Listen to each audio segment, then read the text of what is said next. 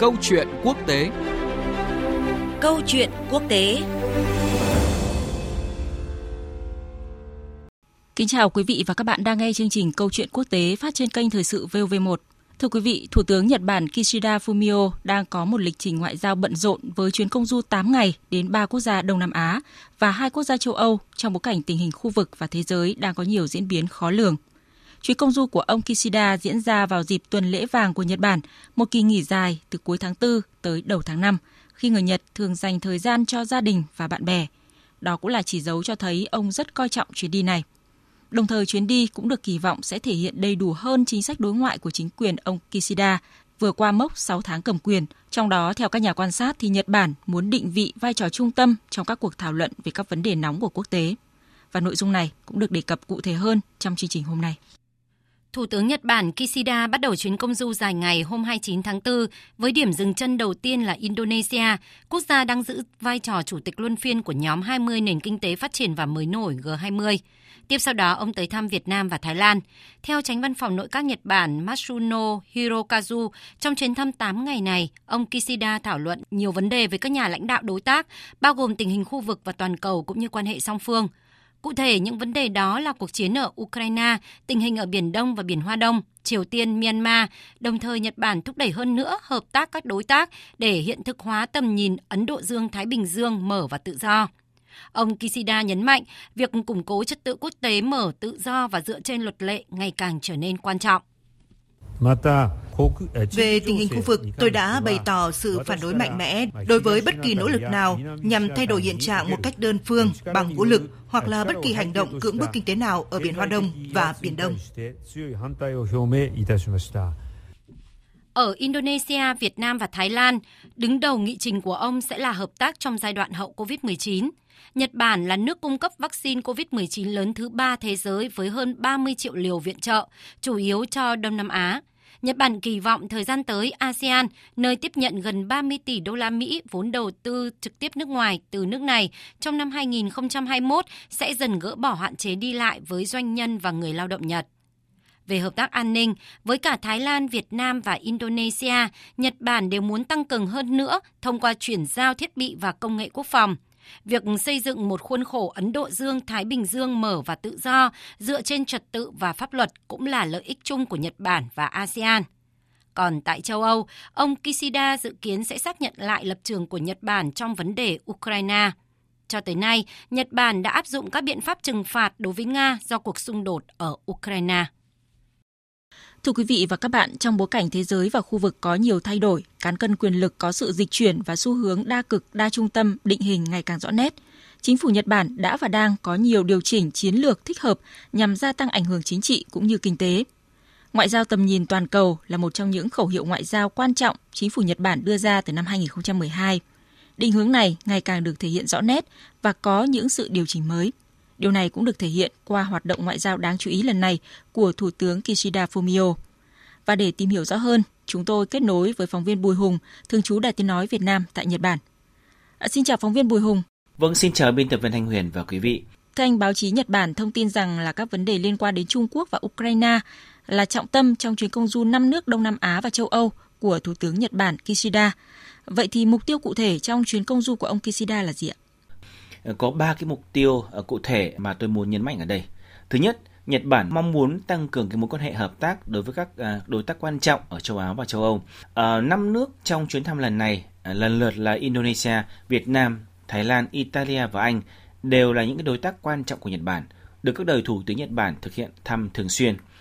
À, chuyến thăm lần này thể hiện Nhật Bản không thay đổi chính sách đối với các đối tác quan trọng và thân thiết như trên, mong muốn thúc đẩy mối quan hệ này càng ngày càng trở nên sâu sắc. Thứ hai, à, các vấn đề thảo luận trong các hội đàm là những vấn đề liên quan đến Nhật Bản, thể hiện trong chính sách đối ngoại của Nhật Bản, có gắn mật thiết với những quốc gia mà ông đặt chân tới. Thứ ba, tôi muốn nhấn mạnh ở đây đó là trong năm nay thì Indonesia và Thái Lan lần lượt sẽ là chủ tịch của G20 và diễn đàn hợp tác kinh tế ở châu Á Thái Bình Dương. Ở trong vấn đề liên quan đến xung đột Nga-Ukraine thì Nhật Bản là cái nước duy nhất ở châu Á thuộc nhóm G7 À, do đó, mong muốn tham khảo ý kiến về việc ủng hộ hay không ủng hộ sự tham gia của Nga à, trong các diễn đàn quốc tế. À, riêng các nước châu Âu thì phê phán mạnh mẽ Nga, áp đặt nhiều lệnh trừng phạt đối với Nga. Rõ ràng cái lập trường về cuộc xung đột Nga-Ukraine dĩ nhiên phản đối chiến tranh là đương nhiên, nhưng uh, trong nhiều góc độ khác thì có những à, khác biệt.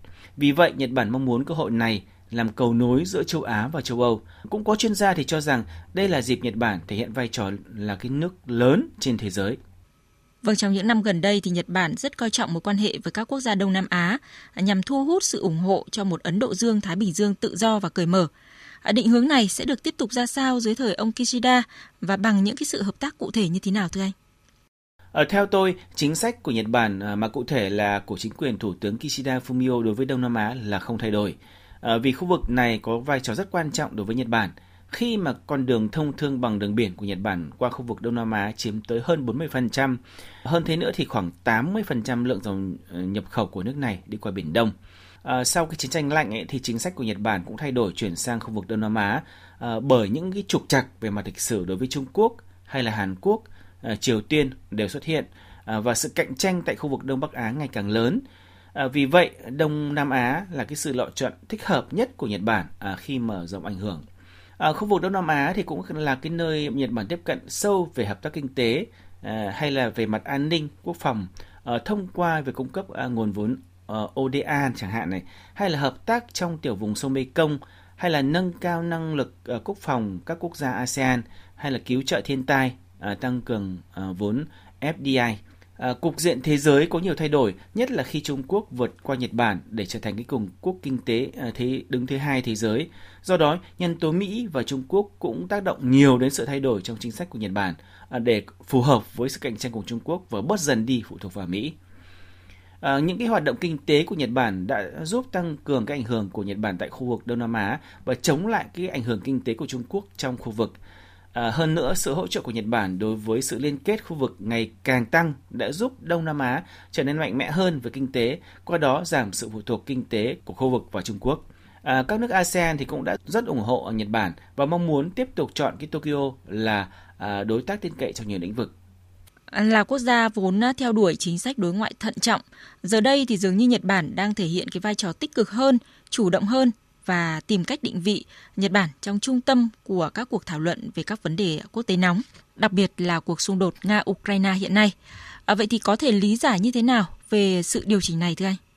Vâng, À, thực ra thì tôi muốn nhấn mạnh ở đây là từ những nhiệm kỳ trước thì đặc biệt là cái thời thủ tướng Abe Shinzo ấy thì Nhật Bản đã điều chỉnh chính sách ngoại giao mà trong đó rất tích cực, chủ động và trong các diễn đàn quốc tế luôn đề xuất những sáng kiến liên quan đến khu vực. À, ví dụ ngay cả sự hợp tác bộ tứ giữa Nhật Bản, Mỹ, Australia và Ấn Độ thì Nhật Bản chính là bên đưa ra sáng kiến này và thể hiện vai trò tiên phong của mình.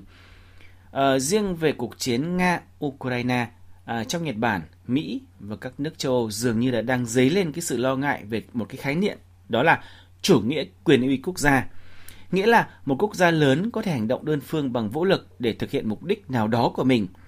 À, hơn thế nữa, từ nhiều năm nay nổi lên là tranh giành Mỹ Trung hay là cuộc chiến ngầm giữa các quốc gia vẫn gay gắt. Chưa có dấu hiệu lắng xuống ờ, thì việc thay đổi chính sách ngoại giao cũng là lẽ đương nhiên mà thôi. Ờ, không chỉ chính sách ngoại giao đâu, mà Nhật Bản cũng còn điều chỉnh cả luật ờ, để có thể phù hợp với cái việc viện trợ nhân đạo hay là cung cấp trang thiết bị quân đội cho Ukraine.